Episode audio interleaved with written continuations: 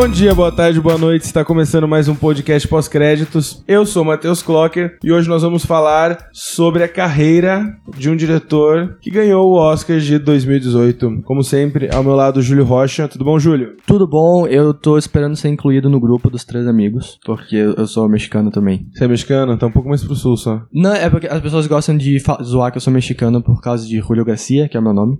Aí, Que pessoas? meus colegas das que profissão. Legal, É. legal, muito bacana. Também, Gabriel Belo, de volta aqui como prometido. Boa noite, Matheus. Prazer estar aqui hoje com vocês. Vamos falar um pouco aí sobre esse mexicano querido que acabou de ganhar o maior prêmio da sua carreira. Obrigado, obrigado. Merecidamente. Ah, tá, o outro. Julio Roja, como que fala? É que assim, é que eu tenho muito sobrenome, né? E um deles é Garcia. E eu acho muito clichê, o Júlio Garcia é muito clichê de vilão mexicano, eu acho. Tipo, é Julio Garcia. Julio É, Garcia, tipo, é, é, verdade. o- é tipo o John Smith do México. E para completar o nosso time, Emily. Boa Emily noite, obrigada pela, pelo convite. Seja muito bem-vinda, Emily. Obrigada. A Liz não pôde vir, infelizmente, mas a gente tem alguém à altura aqui pra substituir. Representante. Não é mesmo? A altura não muito, A altura 1,60m, 1,55m. não exagero. Gente, é. Última, última edição do podcast a gente falou sobre os indicados ao melhor filme, né? E a gente prometeu que a gente ia voltar pra falar sobre quem ganhou. O filme que ganhou o principal prêmio da noite. E por que não falar sobre. Já que o filme e o diretor, né?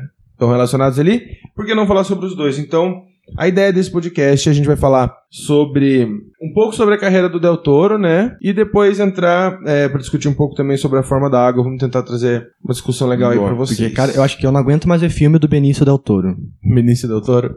É sobre isso, né? Nossa, cara, um pouco foda. No meio, da, no meio do cast você descobre que não. É, gente, vamos lá. O que, que vocês. Vamos falar do Guillermo Del Toro, esse mexicano que nasceu em 1964. E tem aí alguns bons filmes já na carreira, não só em direção, como também em produção, né? Isso. Eu, eu acho que vale a gente começar falando, sei lá, o primeiro contato com o Guilherme Del Toro na vida. Aham. Você quer que eu comece, já Vai. que eu falei? Por favor, quem Tá. começa? Beleza. Meu primeiro contato. É que agora eu não lembro qual que foi. não, assim, eu, eu sei que em algum momento na minha juventude, meu, meu primeiro contato foi Blade 2, só que eu não lembrava, assim. Eu só, só lembrei disso quando eu fui rever agora. Então acho que o primeiro que eu vi com consciência, ok, esse é um filme do Guilherme Del Toro, foi. Hellboy, Hellboy, exato. Foi Hellboy? E na época eu achei ele muito chato, assim. Aí eu nunca. Eu só revisitei agora e aí eu percebi que eu, eu que era chato. Assim, eu gosto do filme. que legal. Você, Gabriel. A minha carreira como um pseudo-cinéfilo tem aí uns três anos, na verdade. E antes eu tinha muito medo. Eu não sei por que que eu tinha tanto medo do Labirinto do Fauno. Tanto que eu passei muito tempo evitando esse filme e eu fui ver agora. O, o, o que é um absurdo, assim, acho, porque a maioria das pessoas no mundo já viram o Labirinto do Fauno. Então eu acho que meu primeiro contato com ele foi com Hellboy em algum momento da minha infância, mas eu lembro muito vagamente de ter visto ele passando. E de filme mesmo, assim, que eu parei pra ver, eu acho que eu não lembro. Eu acho que eu não lembro. Mas o importante é que rolou água. uma, rolou uma maratona aí pra esse, pra esse podcast. E aí a gente chegou aí com uma boa bagagem do diretor. Fala aí, Emily. O primeiro filme que eu assisti dele foi Labirinto do Fauno, porque meu pai falou- achou que eu ia gostar desse filme. E eu lembro que eu fiquei com muito medo, porque eu era pequena. Eu fiquei com medo do monstro e eu não tinha terminado de assistir. Vocês têm quantos anos mesmo, só pra constar? Eu tenho 19, E eu tenho 20. De que ano vocês são? 98. 97. Legal. Ah, ó, legal. Bacana. Ah, podia ser do mesmo ano e um dos deles fez aniversário. É, É. né? É, não foi tão. Foi, foi uma, assim. uma pergunta válida. É. Então, agora que vocês falaram isso da juventude, eu não sei se o meu. Eu ia falar que o meu foi Labirinto do Fauno, mas talvez eu tenha visto Hellboy ou, Ou Blade, Blade, é bem antes. possível. Não sei dizer. Mas o primeiro com consciência, ah, eu- pô, filme legal, quem que dirigiu e tal, foi Labirinto do Fauno, que é um filmaço, acho que é meu preferido da carreira dele, com certeza. É, com certeza é Mas, ó, o primeiro filme dele que ele fez foi no ano que a gente nasceu. 93, É, que é o primeiro Cronos, longa, é o né? Primeiro longa, isso. Que é Cronos, 1993. Quem que viu? Eu não vi. Eu vi. Eu não eu, vi. vi hoje. Eu não, eu ia ver, eu, eu me interessei muito pela premissa dele, eu achei bem interessante, né? A gente ficou de ver, mas acabou não a gente não até ter- ia assistir ele em vez de assistir Hellboy, mas não deu tempo. É, vocês querem que eu fale um pouco? Vai lá. Fala um pouco. Então, o Cronos, ele é tipo assim. Filme de vampiro sempre envolve. Ele é um filme de vampiro, vocês têm noção disso? Vocês sempre, disso? Sim. sempre envolve a Né? Kristen Stewart. Sempre, é, exato. sempre envolve brilhar no sol. Tal, tal. Enfim, geralmente envolve alguém que virou, e é a pessoa que está descobrindo o mundo de ser um vampiro, certo? Isso geralmente acontece em quê? 15 minutos, ou algo assim. Já o, o Cronos é o processo lento do cara virar o vampiro. Tipo assim, então ele tá lá, ele tem uma loja de antiguidades, ou penhões, alguma coisa assim. E ele descobre lá um artefato que está sendo procurado por um outro cidadão, que é o Ron Perlman, que a gente vai ver muitas vezes aí nos filmes do Del Toro. E esse artefato dá a vida eterna à pessoa, ou imortalidade, ou juventude, algo assim, ao custo de que a pessoa precisa se alimentar de sangue. Essa é a coisa. E a gente vai descobrindo esses elementos muito devagar. Então é uma forma muito analítica de você ver ah, o cara descobrindo aos poucos que ele tá se sentindo mais jovem, mais forte, mas que ele tá. Ele vê sangue, um cara. Ele vê uma cena que um cara escorre sangue do nariz, sabe? De ah, escorreu sangue do nariz. E ele fica tipo, nossa, que estranho, que estranha vontade de lamber esse sangue do nariz do cara, sabe? E você vai vendo devagarzinho esse, esse, processo acontecendo. Então é um filme que cansa. Ele é um filme muito curto. Pode ser também porque eu tinha acabado de ver outros dois filmes dele antes na sequência, assim, mas eu tava. Eu fiquei ele cansadinho de ver, mas eu achei ele muito interessante. É uma, uma abordagem diferente desse filão, chavão, que a gente vê muito dos filmes de vampiro, né? Eu achei bem, bem legalzinho, bem digno. É, eu fiquei um pouco decepcionado comigo mesmo de não ter visto esse filme a tempo, porque acho interessante você ver o primeiro trabalho de um diretor e até levando em conta essa temática que ele sempre aborda dos monstros, né, dessas criaturas sobrenaturais. Então, desde o começo, eu creio que seja um filme com algum com um orçamento bem baixo, né, com um dá valor pra, de produção pequeno, sentir, assim. mas ali ele já ele já criou a, a, a, face dele, né, criou a característica que viria a ser explorado durante a é, carreira inteira. Você já percebe o que ele tem, que é o, o puta design que ele faz, né? Ele, você, ele tem o design do cara virando vampiro aos poucos, né? Que ele vai, a rosto dele vai se deteriorando.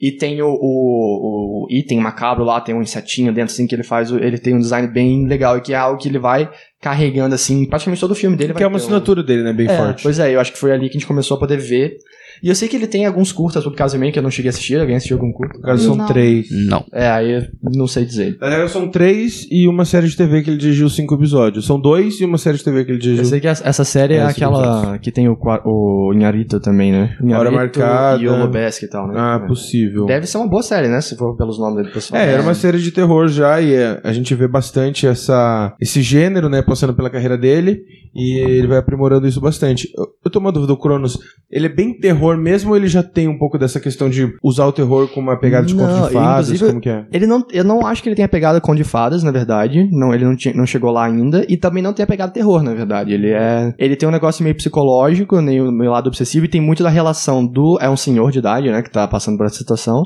e a relação dele com a neta, né? Então tem um pouco dessa, desse drama familiar. Só que eu diria mais isso do que qualquer outra coisa. Mais do que Conde de Fadas, ele não é tão mágico assim, né? Tipo Labirinto do Fauno, viria a ser depois.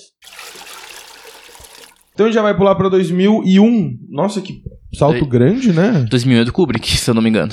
2001 é do Kubrick. é, e em 68, é um salto pra trás, né? É. Mas a gente vai falar aqui é, sobre o filme Espinha do Diabo. E quem que viu? Quem que eu... viu, quem quer falar? Eu. Pode, pode começar. Lá, é antes do Blade, é esse? É antes do Blade. Antes do Blade. Ó, é, é Cronos em 93, Mutação em 97 e a Espinha do Diabo que a gente vai falar agora em 2001. Eu só quero fazer um comentário sobre a Mutação, né? Mutação. Eu não assisti, mas a hora que eu li sobre o filme, eu lembrei muito da mosca. E eu acho que é Mete muito a mosca. bem, bem parecido. É, ele e é, é depois também, né? E ele, a, a capa, sabe que a, o pôster me lembra mosca? Sim. Tô vendo como miniatura aqui? A hora que eu e vi... Até, e até a paleta também, né? É, exatamente. É, é um que filme... eu li e eu vi a capa. E eu olhei pra ele e falei assim, cara, é uma cópia da moça. é. Ele é um filme que o próprio Del Toro rejeita, assim, porque ele fala que teve uma experiência péssima produzindo esse filme. Hoje em dia é fácil falar, né? Foi produzido pela Miramax, do senhor Weinstein, né? Enchendo o saco dele pra fazer o filme. E foi uma experiência bem ruim. Então ele mesmo não, sabe, não, acho que não coloca ali nos queridos dele esse filme. Então acho que podemos pular sem muito medo. Então vai, Emily, fala pra gente sobre a Espinha do Diabo. A gente começou assistindo e a gente assistiu logo depois do Labirinto do Fauno. E eu gostei bem mais né, da espinha do diabo, pela, não sei, pela, pelo mistério que cerca no começo, mas teve muita coisa que eu achei que eles deixaram aberto. Tipo, o plano central sempre é daquela bomba que caiu, e eles não explicam o porquê de ficar em cima daquilo, deles escutando, né, o barulho que faz dentro, e isso me irritou bastante. É, mas... É assim, tem, tem alguns arcos potenciais que o, que o, que o filme não explora, né, mas, mas se tem uma coisa que o Del Toro faz muito bem, além da parte estética, né, que é a marca dele, é sustentar o mistério até o final, né? Sim. É manter você intrigado.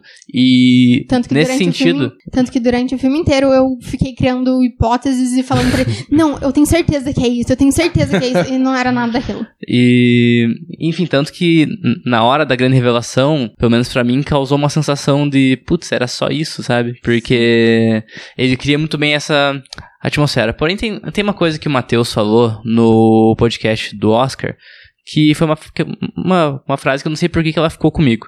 Que ele falou que Dunkirk é o, é o estilo, é o, é o tipo de filme que ele gosta, é o, é o, é o cinema que ele gosta. E eu, eu, depois daquilo, eu fiquei pensando, cara, qual que é o cinema que eu gosto, será? Daí, tipo, veio, veio na- minha cabeça filmes como, sei lá, Pulp Fiction, como os Bons Companheiros, Bug Nights, que são uma, uma linha parecida assim. E com relação aos filmes do Del Toro, é um tipo de cinema que eu não sou muito fã. E eu, Pá, e eu fui com a minha, com a minha cabeça eu muito aberta, assim, sabe? isso. Eu fui com a minha cabeça muito aberta, assim, sabe? Pra, pra ver os filmes, mesmo já imaginando que eu poderia ter uma experiência não tão boa assim. Mas com relação à Espinha do Diabo, talvez tenha sido o, o que eu mais gostei pela parte estética, porque. Porque tem até umas cenas que são bem chocantes, assim, né? E o diretor mantém uma, uma mão muito pesada, mantém um controle sobre aquilo. Eu achei ótimo. É, com atuações também, eu achei que foi um filme que manteve muito bem. E a parte do mistério que se sustenta, né? Mas Mesmo eu, que o final ele não seja tão recompensante, foi um filme que me deixou o tempo todo muito tenso, muito intrigado. Mas aquilo que você falou de quando apareceu, né, o porquê daquele mistério, você falou, tipo, mas é só isso. Eu senti muito isso, tipo, desde a hora que começou a desvendar o mistério. Fiquei tipo, nossa, mas ficou tudo nisso, apareceu 500 coisas e era só isso. Sabe, tipo, era só mais uma vingança, mais alguma coisa assim. É, mas eu sinto que o, o Espinho do Diabo, assim, eu gostei muito desse filme e eu acho que ele tem uma característica que o Del Toro, você sente que ele faz muito mais pro filme do que o que você vê. Acho que ele cria todo um universo, eu, eu sei que ele escreve biografia pros personagens. E, cara, quanta história tem por fora do Espinho do Diabo? Tem o- um contexto de guerra civil espanhola, tem a luta contra o comunismo, tem a- cada personagem tem uma história e eu acho que isso é o que é a parte mais legal dele, na verdade, assim. Não é tanto Uhum. tentar entender por que, que tem aquele menino no poço, não é Sim. tanto entender tudo aquilo, e sim pra onde cada um tá indo. Eu tenho um, um menino que sofreu um trauma, tem um menino que, Que, tá foi abandonado. que foi abandonado, tem o cara que tá sendo pressionado por- pelos caçadores de comunistas lá pra roubar o ouro, tem o cara apaixonado pela mulher, a mulher que tem toda a relação.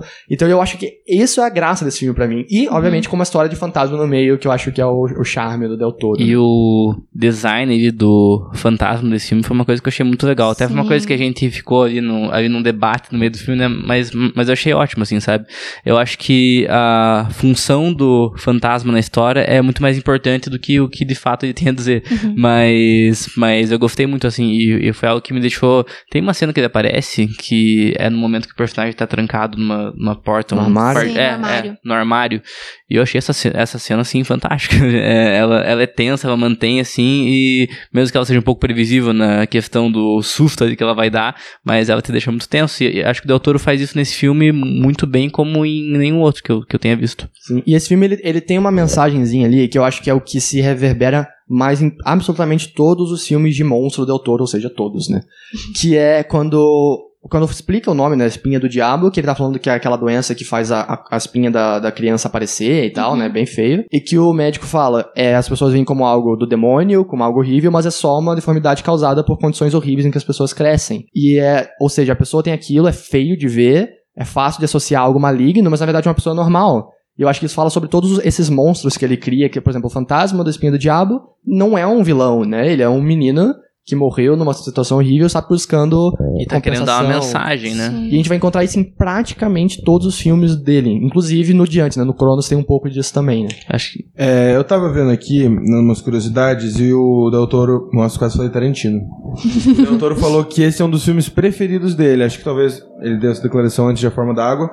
Mas ele também. E ele também fala que ele vê esse filme como um irmão do Labirinto do Fauno. Vocês conseguem enxergar essa semelhança? Assim? É o mesmo contexto histórico, né? Ah, sim. Protagonistas é, crianças e tal. foi, foi Na, ali no período da guerra. Guerra Civil Espanhola. né? E a diretora, né?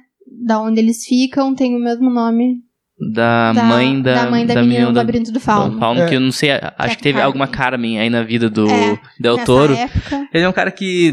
Não que ele repete muitos temas falando isso de uma forma ruim, assim, mas, mas ele se auto-homenageia em, Autorreferencia, é, bastante. em vários momentos.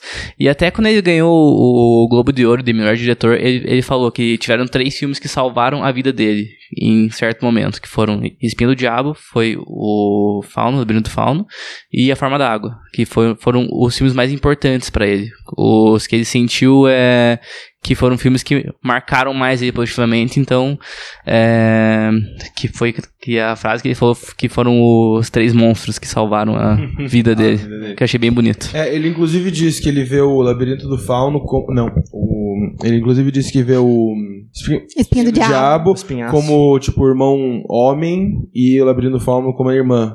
É, e, se eu não me engano, aí. ele tinha alguma ideia de que esses filmes fossem vistos juntos. Eu lembro de ler isso em algum lugar, não lembro agora. Só que eles tiveram alguns anos de, de intervalo, né? Acho que 2001, É. 2006, alguns filmes americanos no meio ali. A gente pode afirmar que ele tem, tipo, o universo Del Toro? Universo estendido del Toro. Ah, deve ter certeza que se eu digitar no Google, teoria del Toro, alguém vai ter juntado todos os elementos Sim. e criado um universo compartilhado. Tipo, ah, Princ- não. principalmente pelo Hellboy, né? Pela, pela referência do peixe lá no, lá no Hellboy. O peixe e a espinha. Quando a gente chegar no Hum, Hellboy, eu é. falo das É, e é comum, assim, a gente vê de filmografia do diretor, é comum a gente ver similaridades entre filmes e tal, né? E nem, nem- não quer dizer sempre que ele tá todos conectados. Aí e- sim entra o Tarantino. É, o próximo que a gente vai falar é o Blade 2 do Caçador de Vampiros. E como que é essa questão, assim? A gente tá falando que ele sempre tem esse, esse padrão. O que, que vocês acham dessa questão do Blade? Porque ele pegou uma sequência ali, É, né? em que ano que foi o Blade? O Desculpa. Blade é 2002. 2002. 2002 foi o ano de Homem-Aranha, é isso? Confere, vocês lembram? É, confere. Confere, né? Então era, o X-Men já tinha saído, né? Filmes de herói estavam, tipo assim, o pessoal começando a, opa, vamos fazer, né? E ele tem um orçamento bem mais baixo, né, do que um Homem-Aranha, tipo, ele foi 50 milhões, É, eu, alguma coisa eu, assim. eu, eu acho que o Brian Singer foi o cara que levou a sério pela primeira vez, assim, né? Dessa, dessa nova geração. Que ele chamou, assim, o X-Men, levou, pra- levou pra- atores de peso, né? Como ali o Stewart, como... Como que é o nome do ator que faz o Magneto, que me fugiu? Ou Ian McKellen. Ian McKellen. É, então ele levou a sério pela, pela primeira vez e foi um gênero que foi crescendo até hoje. A gente vê os universos aí, mas depois veio o Blade e o Homem-Aranha. E o Homem-Aranha, né? Então, e eu acho que esse filme ele perde um pouco do, do, do charme do Del Toro, sendo que ele teve que recriar, é, criar, baseado em um universo que já tinha uma identidade, identidade visual estabelecida, uma história estabelecida. O primeiro Blade aqui é 99, 2000. Você vê que é um filme que puxa muito de Matrix, na verdade, né? Que o pessoal vestido de preto, artes marciais e tudo mais. É, não é um filme tão legal de ver, assim. Tipo, com certeza é melhor que os outros, né? Eu acho. Eu sei que é uma, geralmente, uma concordância nos outros ali. E aonde que eu, eu diria que o que você enxerga de Toro ali é o design do monstro novo que tem, que é um. É tipo assim, é um vampiro que se alimenta de vampiros. Então ele tem aquela uma boca que abre, tipo o facehugger lá do Alien, assim, bem sinistro. Mas é, não sei, eu acho que é um filme que não precisava do Del Toro pra ser legal, assim, sabe? Eu acho que não. É, acho que talvez ele tenha até sido chamado pra dirigir por causa do Crono. Será que não? Por causa da temática de vampiro? Ele teve uma experiência ruim no cinema americano com o Mutação, né? Ele mesmo não gostou, o filme não deu retorno e tudo mais, e foi meio que uma segunda chance pra ele. E ele se mostrou rentável, né? Até hoje é o, é o filme que teve a melhor recepção da trilogia do Blade, teve a melhor bilheteria. E, assim, ele mostrou pelo menos ali que ele tem um bom. Ele tem uma boa visão pra cenas de ação, né? Então eu acho, que eu não sei o quanto tem no Mutação, mas no Espinha do Diabo e no Cronos com certeza não existe, assim. essa- É que é um filme mais despretensioso, assim, né? Tipo, é pra você assistir e se divertir. Não é uma coisa que passa uma história com um significado nem É, nada. é ele Isso. entrando aí nessa questão de É. fazer um filme grande, né? Um filme de, de, de produtor. Ele tem um pouco de, de humanizar os monstros, né? O Blade é um monstro. Esse filme só tem um ser humano com falas, por exemplo, que é o Daryl do Walking Dead, inclusive, né? É, já tem o Ron Perlman, ele conseguiu colocar o cara De lá. novo, né? Volta. É, então. algum- Eles são casados? Eles não- Olha, Ron Perlman? Eu chipo. Não sei se são, mas eu chipo. Mas aí levou pro próximo filme de ação dele, que aí eu acho que foi o momento que ele conseguiu subir legal, assim. Eu sei que ele teve que brigar com o estúdio, inclusive, pra fazer o Hellboy, né? Do jeito que a gente viu. É, e, e aí, né, o Blade ele já tinha entrado em filme aí de adaptação, né, de franquia, e agora ele vem com Hellboy, né, que ele dirigiu os dois Hellboys que tem, mas também é uma adaptação de quadrinhos. Ele é um grande nerd, né? Ele já trabalhou com videogame, trabalhou É. com... Ele quase eu ia dirigiu perguntar Halo. assim, o que, que vocês acham? Qual que é a pira do Del Toro? Ele é um cara que gosta de filme de terror, ele é um cara né, entendeu? Eu, não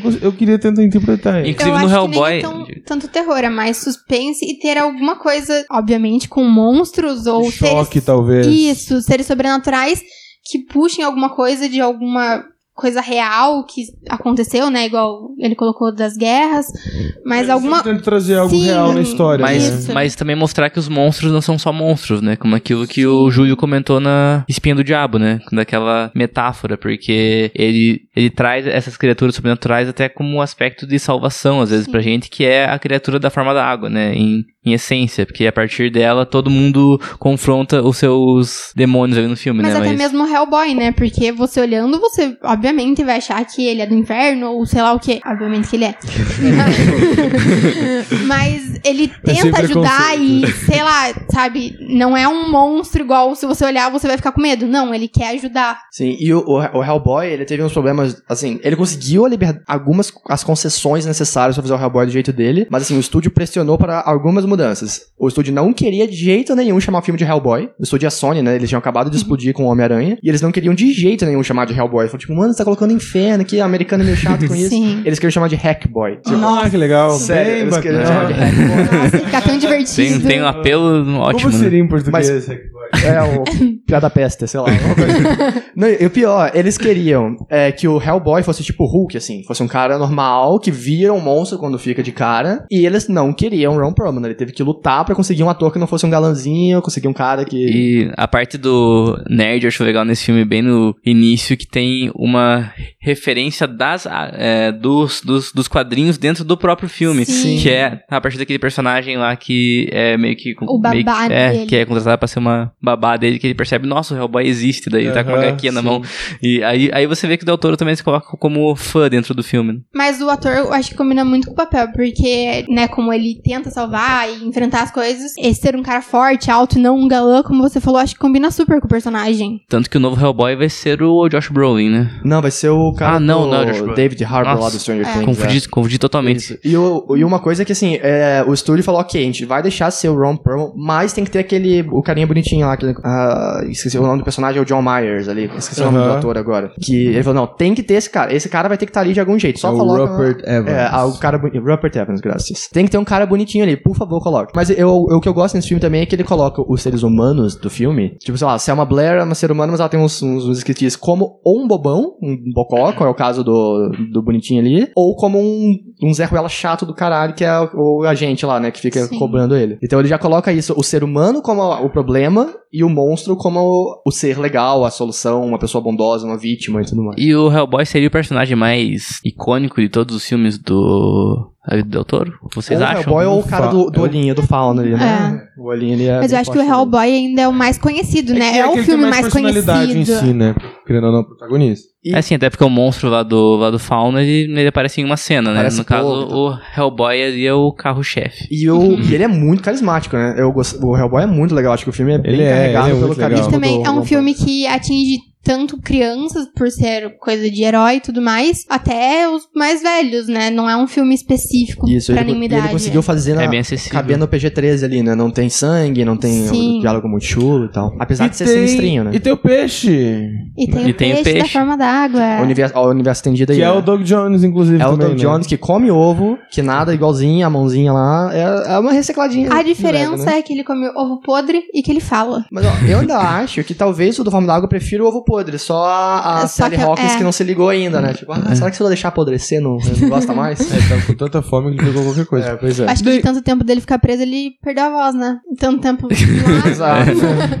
Ou será que é uma frequência, assim, é. que você passa antes? Será que é, É, antes ou depois? sim, é verdade, É verdade, verdade. Porque o porque o Hellboy... Ah, não, é porque a neto, forma bisneto. d'água é na Guerra Fria. É, É. e ele é encontrado quando o Abraham Lincoln morre, na real, né? É. Então, é. É, então é, é talvez, bem o- antes, talvez verdade, o bem antes. cara do Hellboy seja neto. O cara... Pode ser só parente e tal, né? Assim. não é o mesmo cara, não. É, vamos falar de Hellboy 2, já que a gente tá na onda. Hellboy 2 ele veio em 2008. 9, 8, eu não vi, tá? 2008. Eu também não vi. Eu gosto de Hellboy 2, prefiro Hellboy 1 com certeza. É, eu, eu geralmente vejo as pessoas colocando dois acima do um, assim. Inclusive, eu queria muito ter visto dois, eu me arrependo de ter visto o Blade. Eu acho que eu devia ter escolhido o Hellboy 2 ao invés de Blade, porque... É, então, o, o Hellboy 1 eu vi quando saiu, o Hellboy 2 também. Mas o Hellboy 1 eu acabei revendo alguns anos atrás de novo. Então, o Hellboy 2 não, não sei. Eu, eu prefiro um. Na minha memória eu É? Prefiro um. É que, é que talvez tenha a questão de que o filme 2 de herói sempre tem aquela, aquela maior, maior espaço, né? Pra você fazer o seu herói funcionar, quanto no primeiro filme você geralmente tem que mostrar quem é ele, né? Tem Tanto que os primeiros 20 minutos do primeiro Hellboy são, são um saco, Ele é uma assim. criança. São um É, saco. bebê. E É, também o 2 funciona melhor porque o próprio diretor consegue ver o que as pessoas falam do primeiro filme pra melhorar no segundo, né? E ele veio com mais orçamento também, dá pra ver que é uma produção mais cara, até porque, já saindo de Hellboy, antes de Hellboy veio a grande obra-prima do Gui- Guilherme Del Toro, que é o Labirinto Fauno, veio em 2006. Então, acho que isso trouxe também o sucesso de Hellboy, de Blade e do Labirinto Fauno, acho que, porra, vamos fazer um filme com mais orçamento. Acho que isso implica também no fato da galera gostar, sempre deixar o dois na frente. Se eu não me engano, o Labirinto do Fauno foi o primeiro filme que levou o Del Toro a ter algum, algum tipo de indicação pro Oscar, né? Que foi pra melhor filme estrangeiro. Ele, ele ganhou, inclusive. Ou não antes-? Eu acho que levou. Acho que ganhou o melhor filme. Acho que não, na verdade, acho que não porque, besteira. porque era o grande favorito, se eu não me engano, mas eu vou deixar no se eu não me engano, porque eu não quero cometer nenhum equívoco. Eu Mas tenho, eu tenho um sério problema com os filmes dele quando são espanhóis. Porque eu não consigo, eu não consigo prestar atenção. Consegue Me irrita. você não gosta de espanhóis. Eu adoro xingamentos espanhóis. Você Ah, não- sim, os você xingamentos eu gosto. quando é espanhol, você direto. Não gosto quando é espanhol. Eu, eu adoro xingamentos espanhóis. É bom, né? Porque quando, quando o espanhol fica puto, ele fica muito mais puto do que o americano. Sim. Muito mais. Uma Muito mais que a gente Porque também. os palavrões americanos são sempre os mesmos, não tem variações. É, ele não ganhou, Espanhol não, ele tem- foi nomeado, gente. É, foi nomeado. Mas só ele, que eu não. ele ganhou a melhor fotografia, a melhor direção de arte. É, então, ele ganhou bastante coisa. Ele ganhou um monte de coisa. Ele ganhou... Mas perdeu aquele que era o mais óbvio que ele ganhasse, né? Pois É, E eu não sei se eu vou estar falando alguma bobagem, mas é uma comparação meio esdrúxula aqui. Mas O Labirinto do Fauno é um filme, e até outros filmes do Del Toro, é um filme que me remete muito à trilogia antiga do Star Wars. Pela questão. É, pela questão de, Nossa, de discorra. co- como o Del Toro ele tem habilidade pra criar espécies, pra fazer vários, várias criaturas diferentes contracenando e todas elas têm um tipo de, de peso. Como lá no, lá no primeiro e Star Wars, quando você vê naquela sequência lá que o Han Solo e o, Da e cantina, o, né? e o Luke estão é, tão chegando, e tem muitas criaturas de, de, de todos os, os gêneros, e aquilo ali às vezes é mais interessante do que a própria história, sabe? Legal. Você vê tudo aquilo, to- toda aquela composição, você pensa, nossa, que lindo, assim. E o Del Toro faz, faz isso muito bem nos filmes. Ele, ele baita- cria, ele é um grande criador, né? Nessa, nessa questão do conceito visual, assim, porque ele Eu consegue trazer é o- criaturas que. Ele é meio que o primo rico do Tim Burton. É, pode ser. Eles são mais, são, são- também são dois caras famosos pelos designs e sou tal. o primo talentoso do Tim Burton. Pode Ai, eu gosto de Tim É, é eu, Burton. eu gosto de também, mas é que eu, eu acho que eu gosto mais dos designs do O primo assim. mais talentoso. Vai lá. É, e também tem muito do, do A Forma d'Água aqui no Labirinto do Fauno, né? Principalmente pela temática, que eu acho que é uma questão assim, que é esse terror já com essa pegada de conto de fadas. Eu não sei se. Talvez eu veja uma, uma fotografia parecida, uma questão mais escura, mas. o, o Guilherme, Guilherme Nav- Navarro, Na- Guilherme Navarro, né, o, é o diretor de fotografia, acho que em quase todos os filmes dele, inclusive os americanos, né, tipo Hellboy e tal. Então tem- deve ter essa identidade também que você esse É, tem essa pegada assim. E eu gosto muito do Labirinto do Fauno, é o meu preferido do Del Toro, com certeza. E é um filme que não impressiona tanto em termos de narrativa, assim. Claro que ele tem vários, vários momentos surpreendentes, assim, mas a questão que mais pega realmente é na execução dele, nas, nas cenas de horror ou de mais nojo, assim, como aquela do sapo lá, que acho que é uma cena que Sim. ninguém esquece, que a menininha tem que pegar o, a, a chave no meio do vômito do sapo e, ui, que horrível. E a cena mais conhecida também, É, que é também quando é o do- monstro coloca os olhos na mão e. Que é um clássico, Que né? também é o Doug ela. Jones, né? E essa, É, o Doug é, e essa, e essa questão de você criar vários, vários novos personagens, novas espécies e, e- e fazer com que o público e os personagens interajam com isso aparece muito mais forte nesse filme e é o que faz ele, ele ser tão especial, assim. Eu não sei se eu tô ficando louca, mas o monstro. A resposta provavelmente é sim. mas o monstro lá, eu não sei se ele tem nome, eu não lembro. Dos olhos da mão. Ele me lembra o peixe da forma da água. Eu não sei É porquê. É, assim. Sério? É o doutor. Eu não sei porquê, mas tem alguma coisa que faz os dois Eu acho que se aquela ligarem. careca, assim, é, pode Ah, ser. ah, sim, e a, A par, e a a parte. O nome dele é. Ah, ele é inclusive fauno também, né, Doug Jones? É. O nome dele é Pale Man, o Homem Pálido. E a parte da questão corporal, né? Porque eu, eu acho que o, que esse ator Doug Jones ele não tem mais coluna, né? Porque Volta, né? ele faz umas coisas incríveis no, nos filmes do Del Toro, porque ele se contorce todo, ele fica. Quero propor uma batalha aqui. Doug Jones ou Andy Serkis? Eu tava sentindo essa. Ah, Doug Sirks. Doug Sirk. Andy Jones. É que eu não vi ainda o último, o, último filme do Planeta dos Macacos, que é o que mais é, elogiam, né, a atuação do Serkis, mesmo que o que ele tenha feito antes já seja ótimo ali, mas ele também fez Gollum, né, ele É, tem... são tem os dois carreira- aí que são bem marcados por fazer esse Eu- Pra não mostrar o rosto. eu, eu, eu acho que eu fico com o Serkis. É. Eu sou péssima com nome, me ajuda. O Gollum. o Serkis é o cara que fez a voz do Gollum. É, Voz é, Ele é captura de Macacos. do movimentos, macaco. né? ele é o Caesar. Ah, eu gosto dele então. É dele que eu gosto. Doug Jones. Tem quem? Eu não, eu não votei ninguém, eu não consigo. Mas eu acho que eu Tá. tô. eu acho que o meu lado fã de Senhor dos Anéis vai puxar o Andy Serkis também. Então tá, então legal. Senhor dos Anéis e do. Então eu tô sozinho nessa. Desculpa. Imagina. E, e nesse momento pós Labirinto do Fauna, ele começou a ter um pouquinho mais de poder de barganha, mas não o suficiente, né? Porque ele é um cara que tem uma carreira cheia de cancelamentos, assim, é um negócio. Existe uma página Muito projeto, né?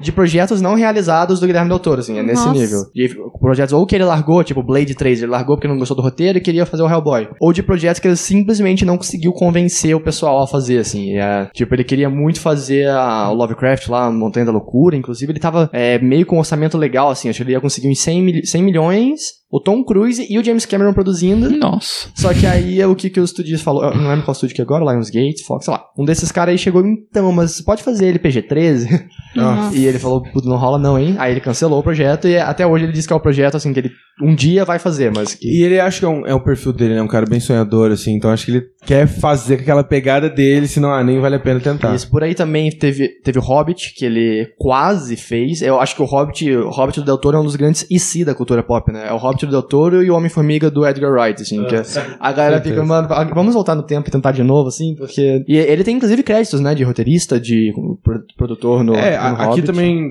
com o Labirinto do Fauno, que ele começa a produzir muito, né? Ele é um grande produtor. Inclusive, eu acho que ele é um desses, desses clichês de filme que, ah, que foi dirigido. Todo mundo vai no cinema achando que foi o Del Toro que dirigiu. Descobre que é. não, ele só produziu Sim. porque aquela, aquele marketing muito bem feito ou muito mal feito. É tipo Tim Burton também, né? Muita gente associa filmes ao, ao Tim Burton, filmes que nem são dele. Acho que por causa da temática, né? Da Aham. estética, os dois têm isso muito forte. Inclusive aquele mama, lembra? Nossa, aquele mama de terror foi muito. Eu acho que eu quase cheguei. Quase fui pro cinema achando que era do Del Toro. É, eu lembro que o nome do Del Toro tava grande no pôster, assim, né? Sim. Mas quando a gente foi ver o- todos os filmes que ele tinha feito, a gente jogou o nome dele no Google, daí aparece a seção de filmes. E tinha muitos filmes que estavam relacionados, É, sendo tinha- que não Tinha eram dele. o dele. dobro de filmes, assim, né? Ele- Porque é questão Ele de teve produção. uma parceria com a DreamWorks por, por uns anos ali, então ele foi consultor de. Eu sei que o que ele participou mais ativamente foi aquele da Origem dos Guardiões, sabe? Do Papai Noel e tudo mais. Sim. Ele. Do Gato de Botas, Kung Fu Panda. É, o, ele... o gato de botas aparece. É, então, ele foi consultor nisso tudo, assim. Ele trabalhou como. E ele leva o crédito de produtor E, executivo. e, o, e o novo Pacific Rim também foi ele que produziu, né? É, ele largou o projeto. Foi outro Segundo, projeto que ele largou, assim, porque. eu- É. E, é- e tem muito disso também dele batizar o filme, né? Tipo, ah, ele acha legal o trabalho daquele cara que tá começando. No caso do Mama, por exemplo, ele vai lá e, tipo, ah, tá aí meu nome, se vira, vende o filme com isso. Spielberg faz muito isso também, né? O Spielberg faz muito isso, isso que eu ia falar.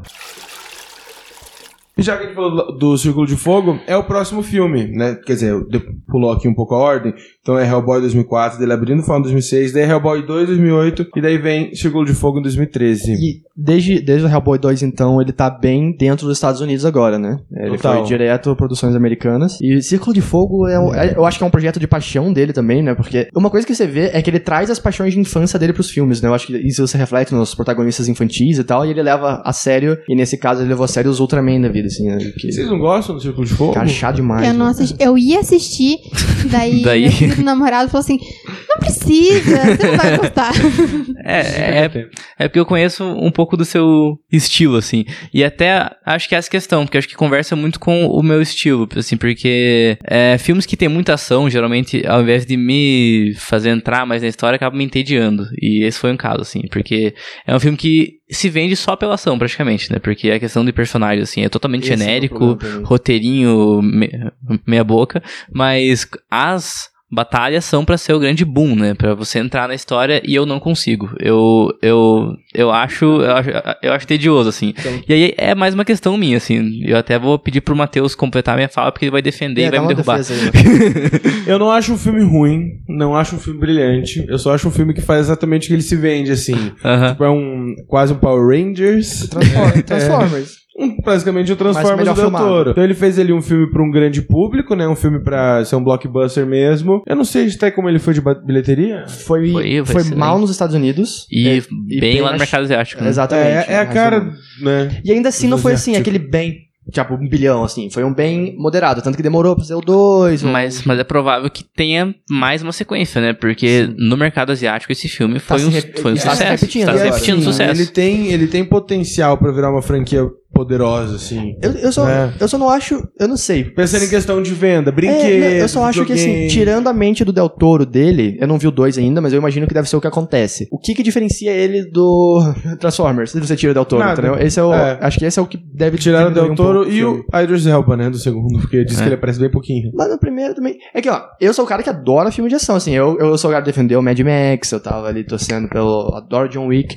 Mas eu acho que o Mad Max, um filme de ação, pra ser legal mesmo, você precisa gostar muito dos personagens, eu acho. Mas olha só, acho legal você ter citado o filme John Wick, porque o John Wick ele tem muita ação, mas é uma ação que me pega mais pelo dinamismo e porque a história faz que você se preocupe mais com aquilo. Me- mesmo que seja uma história vaga de vingança, com arcos bem simples assim, mas é um é questão de ter um- uma questão mais sensível no filme, sabe? Você vê o drama daquele personagem e você se preocupar, além de que a ação do John Wick, pra mim, é É inigualável, É assim, no, assim, no atual cinema.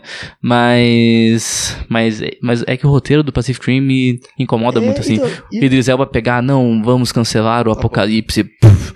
Assim, eu sou o fanboy da Marvel, assim. Manda blockbuster pra mim, eu gosto, mas eu preciso me importar com os personagens, cara. Senão. eh, Senão é só. É, de fato, os- Filminho, qualquer você não se importa muito com os Até personagens. o Charlie Hanna não ajuda, né? Quem que se importa com esse cara, assim, no universo? né? É, mas é interessante, assim, eu acho que o Del Toro, ele aprendeu, ele entendeu muito bem essa questão de que ele tem que fazer um ou outro blockbuster pra conseguir fi- financiar os outros projetos dele, né? Por mais que ele seja um cara que agora tem nome e tal, uma hora ou outra a gente tem que fazer isso e acho que ele entendeu isso, É, assim. inclusive, a gente tá vacilando, né? Agora a gente não pode só falar o Guilherme Del Toro, é o vencedor do Oscar, Guilherme Del Toro. Del Toro, né? exatamente. Tem que dar o título. Guilherme, Guilherme. Del Toro. Guillermo Del Toro. Benício Del Toro.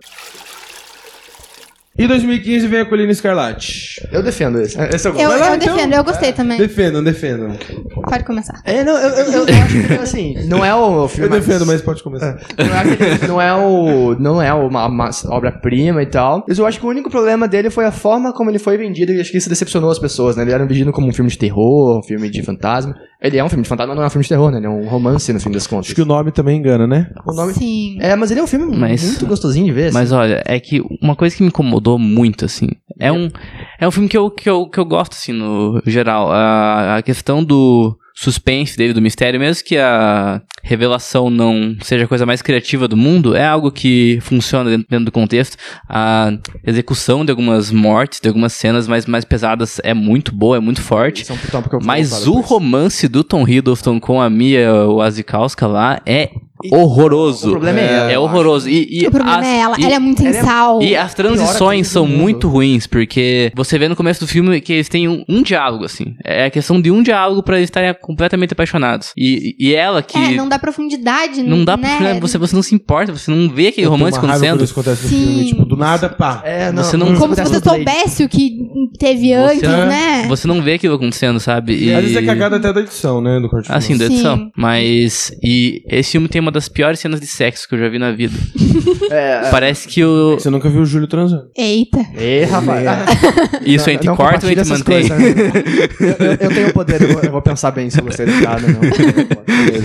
Porque parece que o Del Toro chegou pra dois atores totalmente sem química, como eles estavam realmente, e falou: Ó, transem aí que eu, que eu vou gravar aqui vocês fazem aí.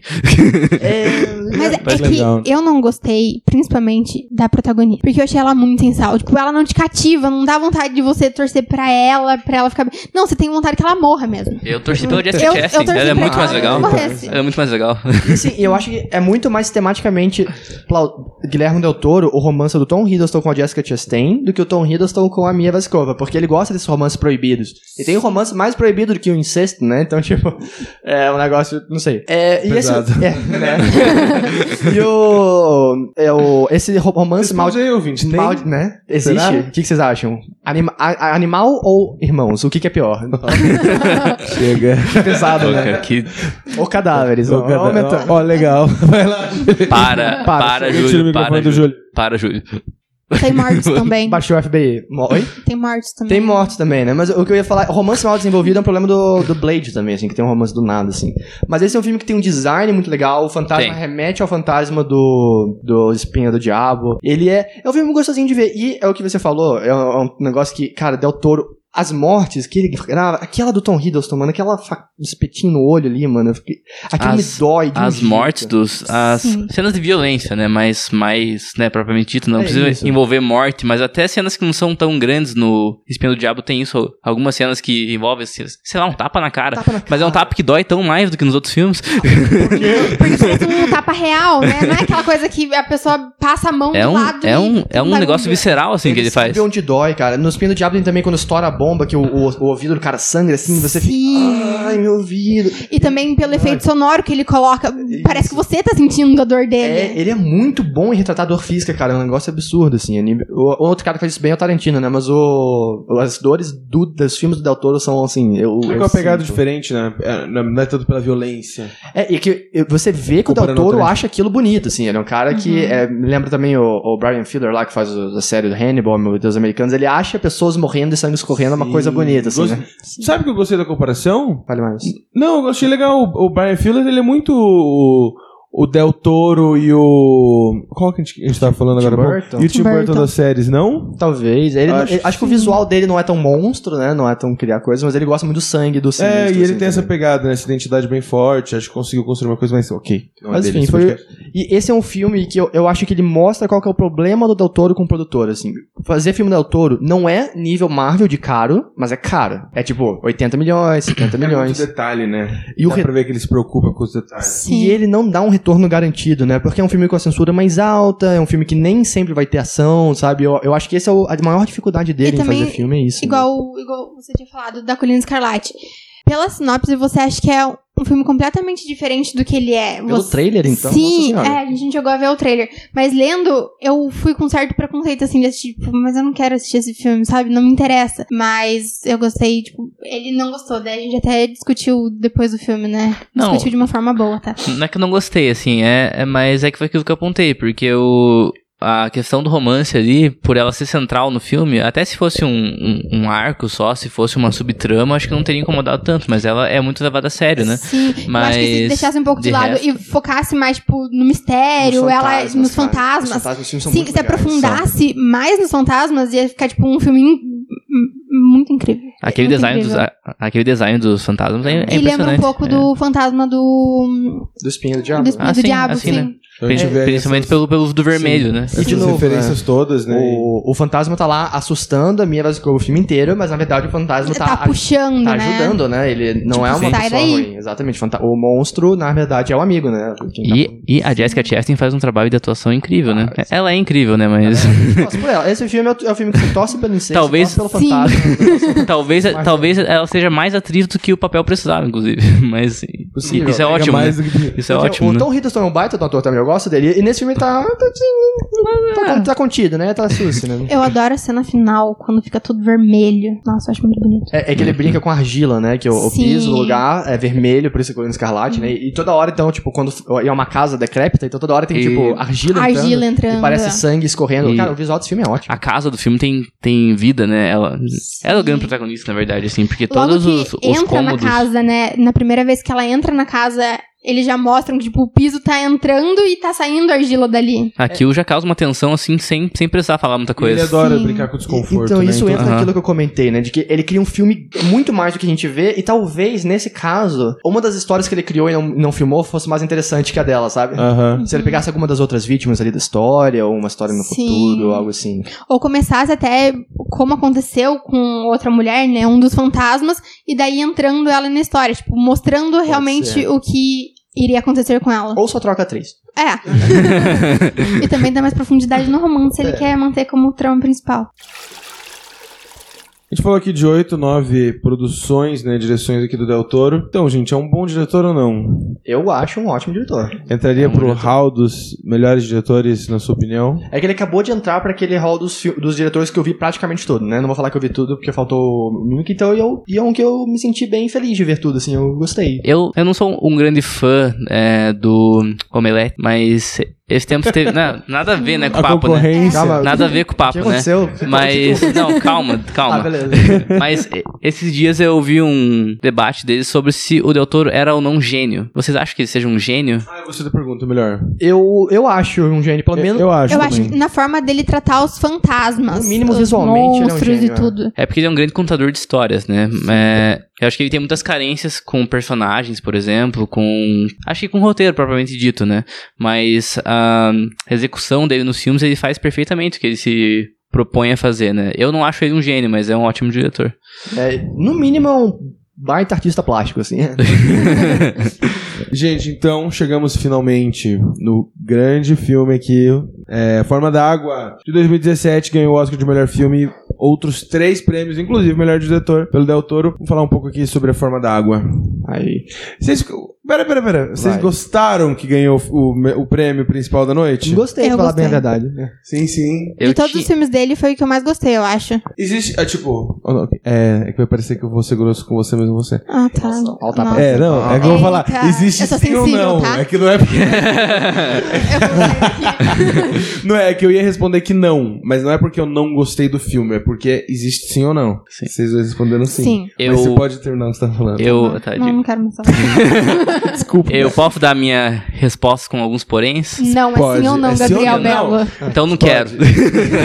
É Não, sim é ou que- não com observações. É que entre os dois favoritos, A Forma da Água e Três Anúncios, eu sou mais A Forma da Água. Então sim, mas tinha um filme que eu, que, eu, que eu gostei mais. É, então, então não. Eu, tor- eu sabia que não tinha chance nenhuma, mas eu tava torcendo pra Lady Bird. Eu tava sendo. Até tinha leves chances. Eu assim, queria mas... o Get Outzinho. Se fosse pra escolher, eu dava pro Get Out. mesmo. Mas eu. Get Out, depois que, depois que ganhou o melhor roteiro, eu fiquei com uma pulguinha atrás do olho. Hum, será que vai? Mas não foi. Mas não, é, de qualquer forma, acho que pra todo mundo é um filme ninguém vai contra que merece, mereceu o prêmio, né? Muito bem merecido. Mereceu. Ambos os prêmios. Eu acho que dá pra dizer, não sei se vocês vão concordar, mas que é o ponto alto do Del Toro em Hollywood. Tipo, cinema americano. Sim. Sim. É, eu acho que é o, onde ele tá mais maduro. Imagina que deve ter, deve ter dificuldades, né? Você Acho trabalhar que em é o outro filme país. mais, mais pessoal dele também, não? Mais pessoal. É, eu não sei se o mais pessoal é um dos, um dos que ele fez em espanhol lá, não sei, não sei dizer.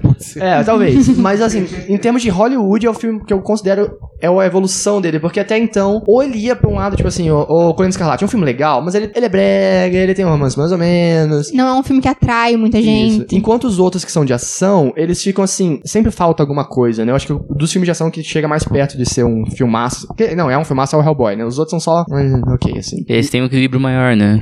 É, então. Tem um roteiro mais, mais bem trabalhado. Eu acho que ele conseguiu encontrar um lado, inclusive, é um- tá sendo um sucesso de bilheteria, tem que ver certinho quanto ele tá fazendo ali, mas dentro do orçamento foi um negócio legal, assim. Então eu acho que ele conseguiu encontrar um filme que agrada a crítica, agrada público, sabe? É um filme, isso aí, merecido. Gostei bastante. Tá, então vamos falar agora sobre o filme. Eu vou tentar não repetir muito o que eu falei no outro podcast. Até porque foi um filme que no teste do tempo ele, ele melhorou um pouco pra mim. Porque algumas questões que me incomodaram muito é Sim, que eu. Quando ele viu esse filme 20 anos atrás, assim. Não, é, ele É. assiste o filme, daí ele tem uma visão na hora. Daí ele Daí espera, passa espera uma um semana, pouquinho. duas Aquele semanas, filme processa o de filme. novo A e você vê se você É realmente uma gostou. prática que você faz mesmo. Ele Faço. faz. Legal. Faço. É porque quando Até- você assiste o filme, você Ah. tem a emoção daquele momento. Mas Sim. você precisa ver como que você vai Eu pensar, medo né? filme, sabia? Até- Eu gosto de, de reassistir. Até eu penso, foi algo- nossa, como que eu assisti Eu tenho medo. É, então, eu tenho medo de me arrepender, de me decepcionar. Até foi algo que eu comentei no dia, porque eu tinha visto o Trama Fantasma, né, que a gente viu no dia, e eu falei que eu não gostava muito de comentar filme logo depois de ver, assim. Então, talvez com a cabeça mais fria, a forma da água melhorou um pouco, porque eu lembro de ter me incomodado muito com o fato do filme ter sido muito político, na minha opinião, assim.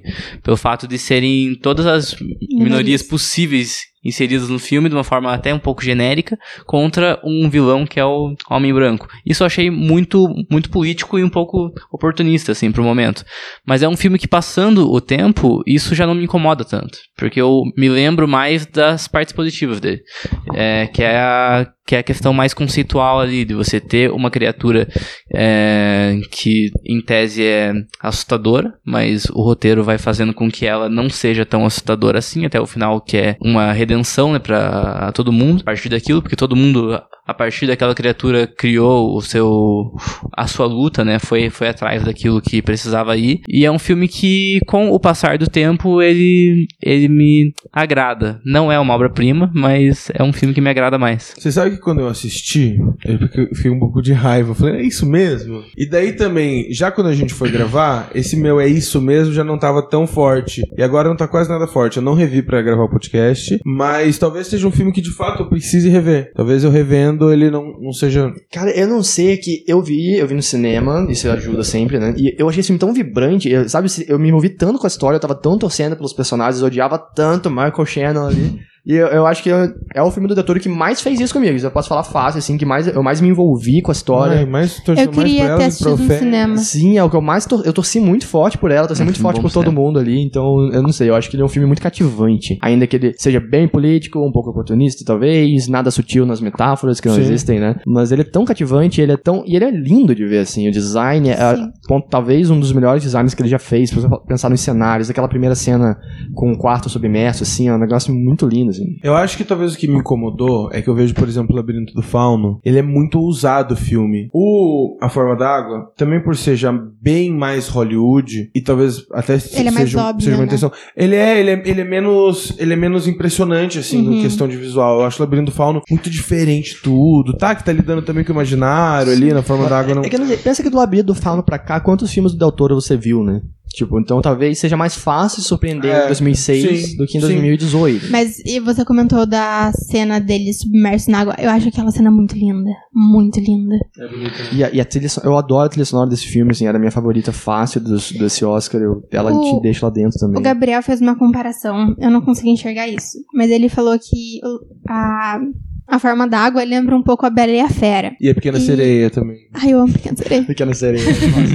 Nossa, Procurando Mas por que Nemo Pequena também. Sereia? É, lembra o Nemo, É lembra porque o Piranha não tem 3D, voz. Sharknado. É que a Pequena assim, Sereia A Pequena Sereia a ela voz, não né? tem voz e quando ela sai da água ela ganha voz. Por Não, ela tem voz. A Pequena Sereia tem ela voz. tem voz e ela... e quando ela sai da água ela perde a voz. Isso. Na forma da água é o contrário, ela não tem voz, quando ela vai pra água ela tem voz. Tem Aham. guerras, que é a mesma coisa que é, voz. exatamente. e me- é, sim, me lembra também. Mas, assim, visualmente falando, como vocês comentaram, é, ele, ele realmente não me impressionou tanto. Acho que as duas cenas que. Duas cenas não, mas as duas questões que mais me impressionaram foram é, na forma como o, o monstro ali, ele é retratado, o peixe, né? E, e na cena do banheiro, que é, um, que é uma cena Nossa, fantástica, assim. E É, também velho, que na cena.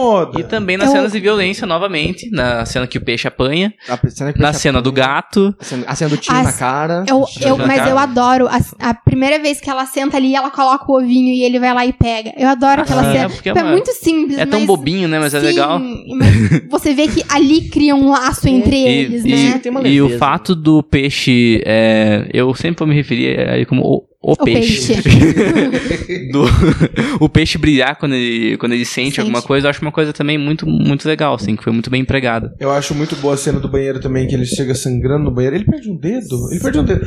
Nossa, esse filme é meio violento mesmo. Ele é, não. É. O Michael Shannon perde dois dedos logo no começo. Mas a hora que ele tá fora da água e eles começam a bater nele, eu fiquei, tipo, muito angustiada É. nessa cena. Muito angustiada. E, e você sente o efeito de um, um bicho que era pra estar na água. Se ele já tá fora da água, ele provavelmente já tá se sentindo sim. todo ah, ruim, né? E ele é violento também emocionalmente. A hora que o cara, o, o amigo dela tá no bar e o cara dá um fora nele, é muito triste. É um aquilo, fora muito- horroroso, né? é não é muito simplesmente um pesado. não, não obrigado. É tipo um sai daqui, não, não aceitamos gente como você Mas pra esses tem uma, lados, né? uma coisa só que me irrita. A hora que eles vão meio que capturar ele, né? E eles entram no estacionamento, tipo, é muito, Fácil. bo- muito fácil aquela E cena, sim. muito boba, sabe? É fato. E aquilo me incomodou muito. no Porque dia, tinha tanta segurança no e lugar, eu sabe? pensando, tipo, depois mesmo, semana passada, ou esse final de semana, a gente comentou. Eu falei, "A- essa cena me marcou por ser muito escrota dentro desse filme. Porque é Escrota, velho. tão- pesado, É. né? não, mas é tudo, tipo, muito bem pensado. E essa cena, tipo, é muito fácil, sabe? Tipo, eles chegam lá e entram. Eu tenho uma pequena desculpa pra essa cena, assim. Aceitem se quiser. Vai lá. Mas esse filme ele retrata sobre minorias. Minorias, Sim. então, até aquela época, mulheres eram vistas como seres inferiores. Não tem um pouquinho, talvez, o lado de que assim, eles não estão nem Hum, olhando pra elas. Eles tão, Legal. É, tipo, vai, verdade. gente. Faz sentido. O que, que, você vai- o que que duas Sim. mulheres. Uma mulher negra, no filme, o que, que você vai fazer aqui, tá ligado? Ah, Zelda. sim. Eu acho que tem um Faz pouquinho sentido. esse lado de eles não estavam olhando. Ou isso pode ser muito conveniente pra explicar uma Achei, falhazinha de achei roteiro. muito Ah, interessante sim. seu ponto de vista. É, é que eu penso, igual ele falou, tem muita segurança. O local ali de dentro, eles sabem que tem, né, coisas que não. Tem um peixe que não pode sair de lá de dentro. Tipo, você vai entrar, qualquer pessoa entrar. Se você tivesse uma empresa, você tivesse segurança, mesmo naquela época, você não deixaria duas mulheres entrar, ou sei lá quem, sabe? Diretora da empresa de segurança, chega. Quem quer contratar o contato tá aqui É, embaixo. então, eu acho que só de ver o, o como ele, quão fácil foi, tipo, ele falou, ah, vem limpar esse negócio aqui, e tipo, cara, ele deixou a mulher entrar no negócio mais secreto do Se eu universo. pensar, eles sempre deixaram fácil É, pra então, ela. tipo, Sim, eu acho que Mas mesmo no começo, eles observavam ela, né? Quando ela tava lá dentro. E tem uma cena que ela se esconde porque ela tá lá dentro, sabendo que não podia estar lá. Ela- E, e assim, eu, eu- pra mim, eu tenho. Eu destaco muito o personagem do Michael Shannon. Apesar de ser, tipo, tudo de ruim que a gente tem na humanidade concentrado no personagem só, eu acho que a personalidade dele é muito bem descrita no- nos momentos fora da empresa. A relação dele com a mulher, o momento que ele. que ele Tem o começa. carro, né? Do carro. O carro, o dedo podre, literalmente, né? Ele, o cara apodrecendo Putz, que ali. o diálogo dele, tipo, com ela, com a menina falando, quando ele encontra uma mulher muda, ele fica, nossa, você não ia ter bonita assim, mas de repente me deu uma vontade. É o cara que quer exercer poder numa mulher que não tem E como. o Michael Sheen não falar, sabe fazer né? vilão, né? Assim é. E o Del Toro sabe escrever vilão. Isso. O Isso que eu Michael ia Shannon falar, deve né? ser um babaca, né? Ele deve ser um cara horrível, Deve. assim, Deve não ser. sei. Porque todo filme, cara, eu nunca vi ele ser um cara legal. Uma coisa que eu tinha falado antes, mas alguém foi meio estúpido aqui. É. Desculpa, gente. o- de todos os filmes que eu assisti dele, eu acho que. Acho não, tenho certeza. Que a forma da água foi o que mais me cativou, assim, sabe? Tipo, de querer que dê tudo certo no final, de ter uma esperança. Igual que você falou. Que Foi- quando foi ele que você mais se sente- preocupou, né? Sim, que quando ele sente, ele brilha. E mesmo que ele não precise falar, ele tá demonstrando sentimento, ele tá passando uma energia pra quem tá assistindo. E foi o filme que mais me tocou, assim. É, ele é bonito.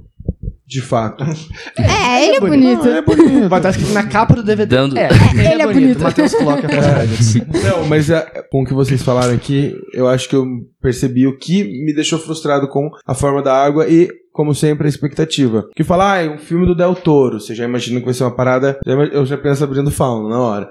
Daí, vai, vai ter essa pegada de um monstro, de um parecido com um conto de fadas. Eu já espelhei ele abrindo fauna, já foquei ele. A hora que eu vi o filme que não era aquilo, porque não tinha essa pegada. Realismo mágico, acho que foi isso que me frustrou. Mas ele não é um filme ruim. Talvez por isso que eu precise rever. Sim. É que você foi com muita expectativa, É, né? expectativa ferrou. E também comparar com outro filme que tem uma pegada bem diferente, né? Que você percebeu depois de É. assistir. Isso é algo que sempre complica na época do Oscar, né? Que todos os filmes a gente espera o máximo deles. Sim. Aí tá muito mais certeza. exigente. Eu não, eu fui com a expectativa baixa em todos.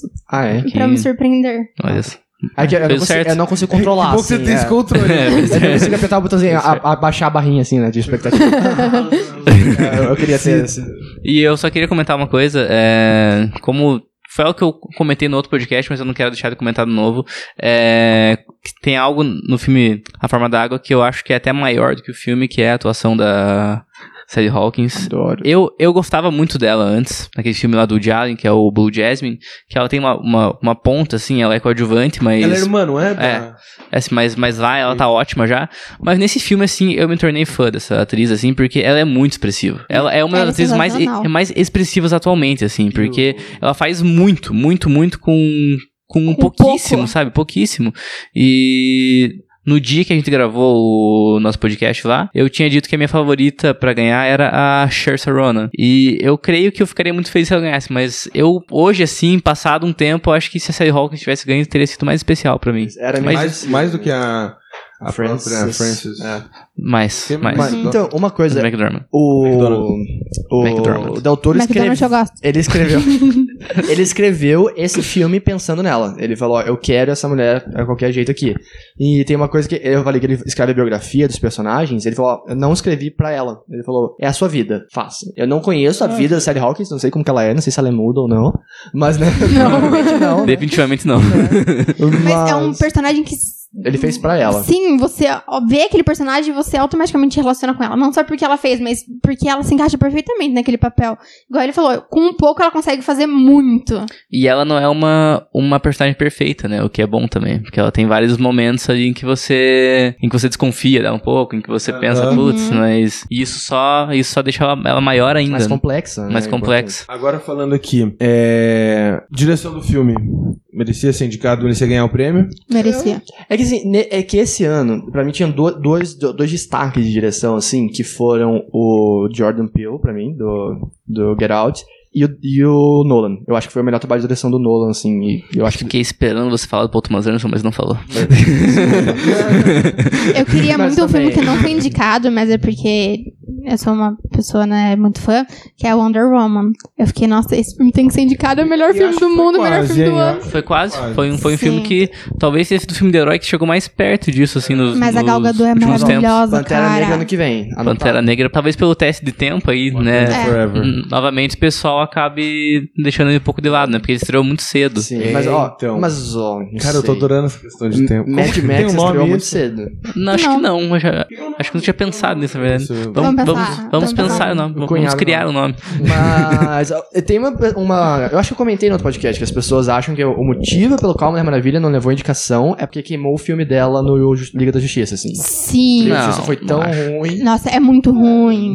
Eu não acho, Não sim. foi isso também, não. Não acho, não acho, não. Mas eu acho que assim, merecia. que- Queimou, mas acho que não foi esse Não motivo. foi tanto assim. É. Mas o Oscar do Del Toro foi um Oscar que eu não gostei tanto, mas eu não gostei tanto pela questão Mas eu de sei. eu ver concorrentes melhores, mas eu gosto tanto da figura do Cara, ele é Del Toro, de como né, ele é cara? carismático, Ele de é como ele muito, se né? entrega, sabe, nos, nos filmes, como ele é um cara que abraça suas, suas ideias, suas convicções e joga isso pra tela, que não me incomodou nem um pouco eu, eu mas ver é- ele lá em cima ganhando o prêmio, porque é incrível, assim. Porque tinha, né, tinha o Peel, que fez um trabalho espetacular, tinha o Paul Thomas Anderson, que eu achei melhor também, e o Nolan, acho que em questão de direção, mesmo que eu não seja um grande fã de Dunkirk, eu acho que ele tá acima também. Mas, enfim, foi, foi uma ótima vitória Mas do no Del dia do Oscar, eu jurei que ia ganhar o Three, Bill- Three Billboards. O Martin. Mas. Ah, não, mas... não. Ele não foi- Ele, não não indicado. Como diretor. Ah, não. O, como diretor e como filme. Mas eu, é que eu não gostei. É, eu acho que ele não levou indicação. filme. né? Ah, não. Pra direção não. Ele não foi Não, indicado. Não, mas é que esse filme não merecia ganhar. Se ganhar, ia ficar muito puta. Ah, eu gosto. Você gostou muito, Não, né? eu gostei, mas não Mas não é meu merecia. preferido, entendeu? Ah, Eu sim. apostei, mas não é Uhum. meu preferido. É que Eu eu achei também muitas falhas dia. naquele filme. É porque o Oscar ele geralmente. talvez tem... é um com essa questão de tempo ele piore. Sim. Sim. Não melhore. Tanto que no dia eu tinha adorado, né? E pensando depois nele, tipo, foi diminuindo, diminuindo. Tipo, não, não é isso. É que foi um filme que me deixou muito impactado na hora pelo final dele, porque eu acho o final dele perfeito. E quando um filme fecha bem, ele acaba mudando na tua É. cabeça. Uhum. Tipo, sei lá, o Whiplash. O Whiplash tem o final perfeito, assim. O, o corte final do Whiplash acaba com todos os possíveis erros que o, que o filme teve antes. Mas no caso do Três Anúncios, é, teve, um, teve um corte perfeito no final, mas depois pensando mais em outras questões do filme, me pegou um pouquinho, assim. Legal. Fora isso, foi uma cerimônia ok, né? Não teve nada demais. Foi, eu já nem lembro mais, a gente O demorou um Oscar pouco, é né? bem... Foi, foi, Foi bem previsível, na verdade, né? Foi bem Foi bem previsível. cansativo. Muito cansativo. Acho que os dois melhores, melhores momentos foram os Oscars de melhor roteiro. Tanto Nossa pro Jordan senhora, Peele, tanto, legal, pro, tanto bom. pro James Ivory. Acho que foram dois prêmios incríveis, E assim, curta, merecido. né? Que é- foi o que a gente não tinha falado que ia ganhar. Ah, o curta, que foi a hora que o Kobe? Bryant subiu É. pra, pra receber, eu achei incrível, assim. O Kobe Bryant, que fez tanto pela NBA, subindo lá no palco do Oscar pra Sim. ganhar o curta, eu achei que foi um momento tão, tão legal, assim. É, é, mas foi uma Mas, coisa bem a- problemática, né? Dá pra, dá pra do- pessoal ver ainda ah, os vídeos da nossa cobertura? Tá no ar ainda? Tá Tá. perdido em algum lugar ali? Dá, tá lá na nossa página do pra, Facebook. pra vocês entenderem por que a gente tá falando que nosso Oscar foi cansativo, é, a né? gente Tá fez lá. a cobertura, nossa, foi destruidor. É que foram Meu 4, Deus. 5 horas de cerimônia. E né? todo mundo sabia mais ou menos o que o, quem ia ganhar Foi nos principais, é. né? O Oscar... Eu acho que só o melhor filme que foi uma surpresa, assim. De leve, assim. É, super É, leve, porque, né? Porque tinha os um... preferidos ali. É, foi a, maior, foi a maior surpresa, mas não foi, ah, uma Ah, puta sim. surpresa, né? Seria uma surpresa se fosse o Corra, por exemplo, né? Depois de ter ganho o melhor roteiro e- Uhum. e, também pela questão política, né? Seria um filme que. E, e- e seria. Aí sim, a, a parte política não me incomodaria nem um pouco, porque eu acho mais filme do que a forma da água. Eu não diria mais filme, mas talvez mais original, assim. É um filme, Mais original. cara. E também Ah, com eu peso acho mais maior, filme, né? né? É eu gosto muito dos dois, não tava valendo. É, acho que traz mais coisa, né? Bem que também a Forma d'Água ele debate tanto questão de minoria e, sei lá. É, Eu acho que o grande problema desse Oscar foi que Baby Driver não levou nada. Eu acho, eu acho que acabou- não merecia levar. Eu acho que, não sei. É que foi indicada em duas categorias que Três. podia ter ganho. Quais? Três? E as três eram muito merecidas. Mixagem de som, É, eu acho que mixagem de som e trilha sonora merecia. edição, trilha sonora não foi. Edição de som, tá, aí beleza, dá pro Dunk. Aham. E edição, geral, montagem do filme. Que a montagem A- de... a- Cara, aquele plano Driver sequência é no começo, né? Teve, bom, teve, teve dois planos que são incríveis, que é aquele do começo, Do começo. e aquele depois, Rock que é Spots. a cena do segundo assalto lá, que é do Uhum. Austin Powers lá, eu acho incrível Muito também. legal. É, mas realmente, cara, eu acho que a edição pra não deixar o filme passando em branco, branco. seria bom, mas Dunkirk acabou com a chance do filme. Pois é. não levou tudo. Aí eu fiquei triste. É, eu acho que o principal problema desse Oscar, pra mim mesmo, foi essa questão do Time's Up, que tava super em alto, todo mundo falando e tal, tal, tal. No final não aconteceu quase nada, né? Sim. Só a Francis que fez uma coisa lá e daí ainda ganhou o Gary Oldman, o, o Kobe Bryant. O Bryant, é. Né? Então. Né, mas. Eu achei legal aquele lance do cinema lá. falando, foi ótimo. Aquela. hum, Aquela indicação que teve. Que eles levaram os atores pro cinema Ah, lá e tal. Achei. Que a Gal Gadot tava lá, Achei eu fiquei legal. babando nela. Você que sessão. Sim, não, começou a aparecer, eu, amor, olha a Gal Gadot. Meu Deus, olha que linda. Meu Deus, olha que maravilhosa. Tava Gal Gadot, tava o Del Toro. Nossa, não, devia... Não, e a galera Gal Gadot, Nossa, quem tava lá Chorou. chorou Eu, muito. eu vi comentando, será que tinha um cara falando, ai, mano, eu quero ver o filme, sai daqui. será que tinha alguém assim lá na sala? Devia ter, né? Tem sempre alguém. Tem sempre alguém. Sempre tem Sempre alguém, alguém, é. Às vezes tá com vontade de cagar. é, né? Ninguém quer tá lá. Ou Gente- a pessoa que perdeu porque foi cagar. Tipo, falou, ó, o filme não começou ainda, eu vou rapidinho no banheiro. Aí quando volta, tipo, o cara do lado conta, nossa, a Gal Gadot entrou Tava aqui. Não. Pô, O Del nunca. Toro tava aqui. de- Mas quem? O Benício?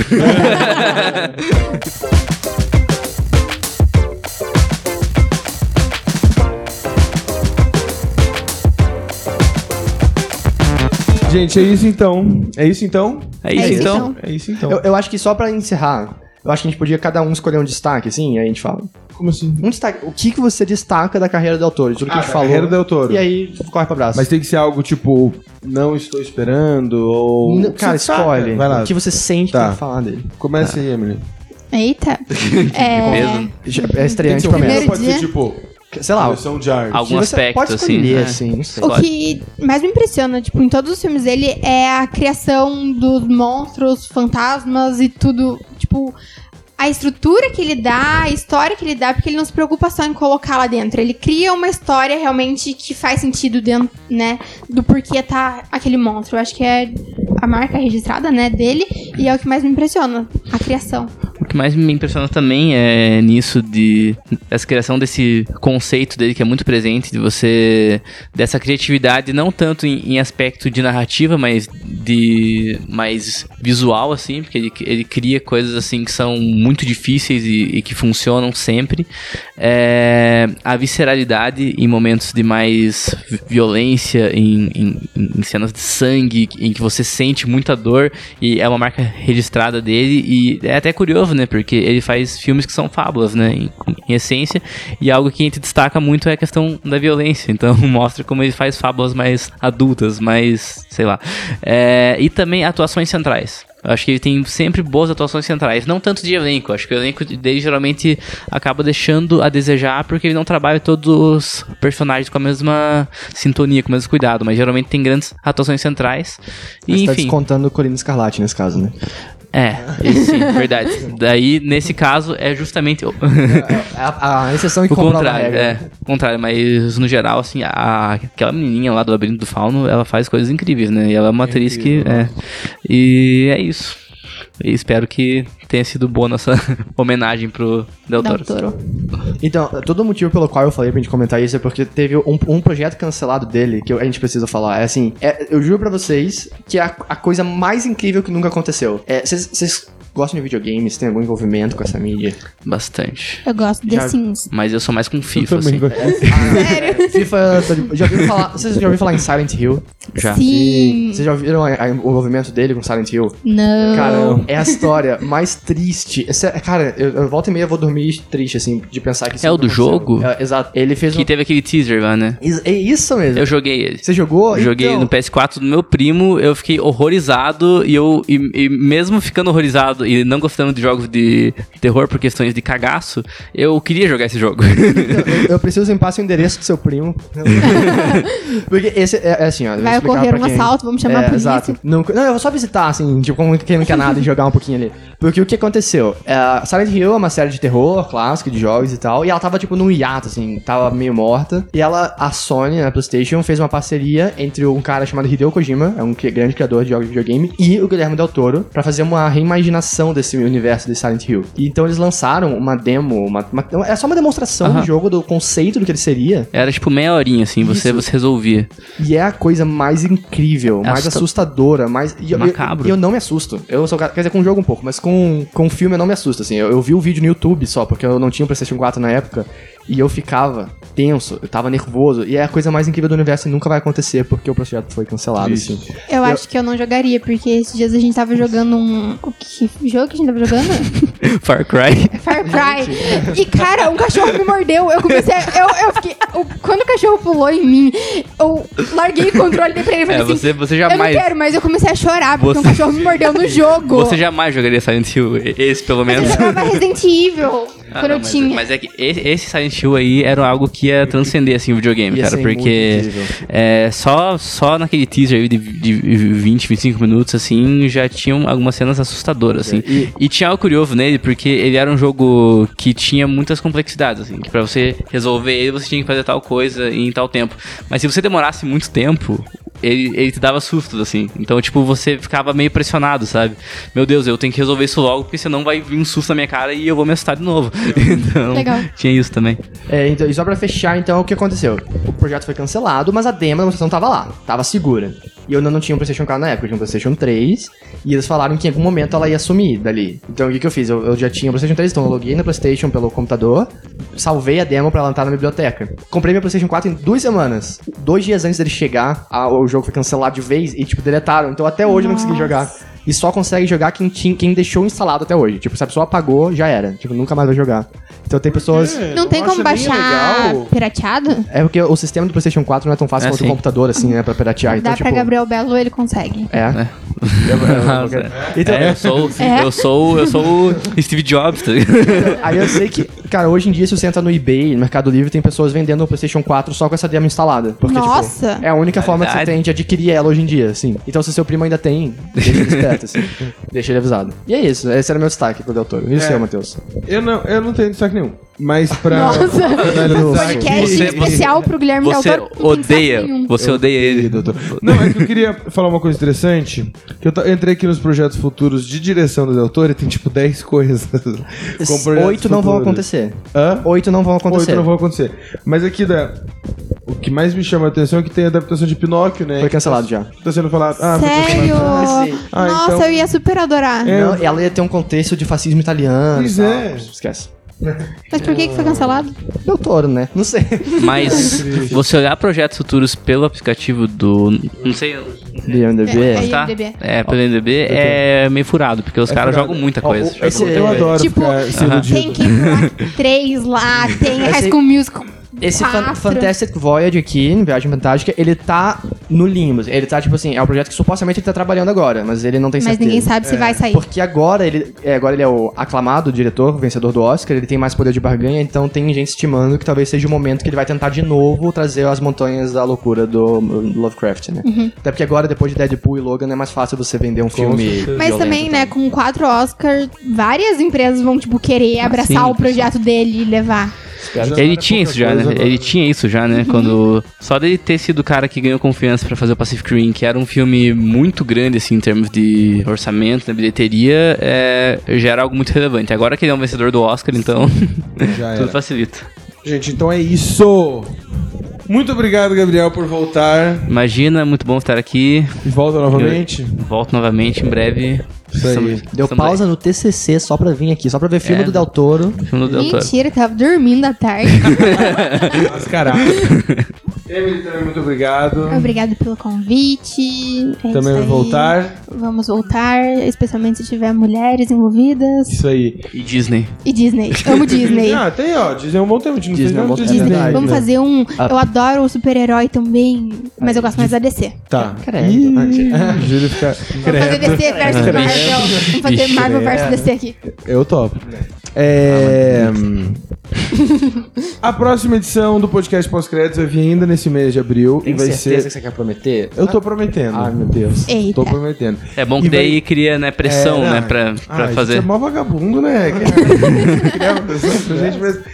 É, e outra, a gente sempre promete e nunca faz. Pois então, é, eu acho que prometer é, é, fa- É o- que a gente não vai ser. fazer, tá ligado? Mas tudo bem. Mas Ah, o tema vai ser filmes sobre mulheres, filmes de mulheres. Algo assim. São E mulheres vai que estão ser- fazendo a pauta, então eu não sei exatamente também. eu tô- tô Exatamente, mas vai ser bem legal. fora. É. E a gente tem muita novidade vindo por aí. A gente um dia conta pra vocês. Não promete, porque senão a gente não vai fazer. Também não prometemos. É, sigam a gente nas redes sociais. Somos arroba pós-créditos no Instagram e no Facebook. Nosso Twitter ainda está bloqueado, porque nós somos banidos. É, então, a- paciência, né? Deixa eu fazer um merchan aqui. Vai lá, vai lá. É, eu tenho meu Instagram, né, pessoal. Qual que é o mas arroba? é Ribeiro M underline. Eu coloco na descrição do post ali. Isso. E geralmente quando eu estou com o Gabriel Belo, a gente assiste série. É, série não, filme, porque eu sou mais de série. E quando agora a gente começou a fazer vídeos no meu stories sobre os filmes que a gente está assistindo. Ah, que legal. E, tá E- tendo um apelo bonzinho até. O- é, ontem e hoje a gente escutou tipo, de algumas pessoas, tipo, nossa, que legal, quando vocês vão fazer de novo? Tem que seguir Muito vocês, legal. então. Vou seguir Vou vocês. achar Segue. depois. É, geralmente é final de semana, assim. E a galera pode seguir vocês? Pode. Ele não tem Instagram, eu Não tem. Instagram, mas estamos lá no Facebook com Gabriel Belo. É, Twitter também com Gabriel Belo. Não, é com underline Gabriel Belo. Lá eu, lá eu falo bastante sobre o filme, na verdade. Posto Na verdade, to- você todos. não... É que você só coloca a nota, né? É, é, é que eu coloco. Você Ele fala- thread, né, de- É, ele fala de Aham. futebol. Quem gosta É, de futebol, sai ele. Futebol também, mas filme eu sempre deixo atualizado lá o que eu assisto, então se quiser interagir comigo vai ser muito bom, porque geralmente isso não acontece. Ele coloca sobre notas de Mas- filme, eu coloco notas de livro E no é isso aí. aplicativo do Scooby. É isso aí. Casal cultural. é, Júlio, você quer dar, deixar alguma mensagem pra galerinha aqui? Cara, assistam Benício Del Toro. é isso. Cara, mais Esse cara é muito bom. É, cara, melhor, melhor rolê. É, e o nosso site? Eu achava que eles eram parentes. É, aí você ficou decepcionado, desculpa. Ah, eu fiquei decepcionado porque não era. Ele é mexicano? Eu acho. Ele tá em algum filme do Inharrito, né, o Benício? Aí? Tá, tá no, um dos primeiros, mas. Então talvez seja, mas eu não vou colocar a mão no fogo. não- E é não isso, gente. É, tem crítica sobre a forma da água lá no site. Sobre alguns outros filmes. Acho, Acho que que não. não. Talvez Corrida Escarlate, acho que já tinha pós-créditos, né? Ah. Corrida Escarlate, porque eu lembro que eu vi no cinema. Não lembro de ter esse Mas- texto. É. É, Círculo de Fogo 2 tá no cinema, mas não foi o doutor que dirigiu. E é isso, gente. Que bom estar aqui com vocês. Muito obrigado pela participação. Ah, posso fazer um de todos, vai. Não. Se você tá ouvindo, tem um PlayStation 4 com competência, me, con- É o primo do Gabriel. me convida pra tomar um café na sua casa, por favor. Eu preciso jogar, é sério, eu preciso muito jogar esse negócio. Mas é só O isso. que, que você oferece em troca? Tá. Não, eu não sei se eu posso falar aqui. Mas o Matheus já falou que não é bonito. Agora você me entrega também, to them.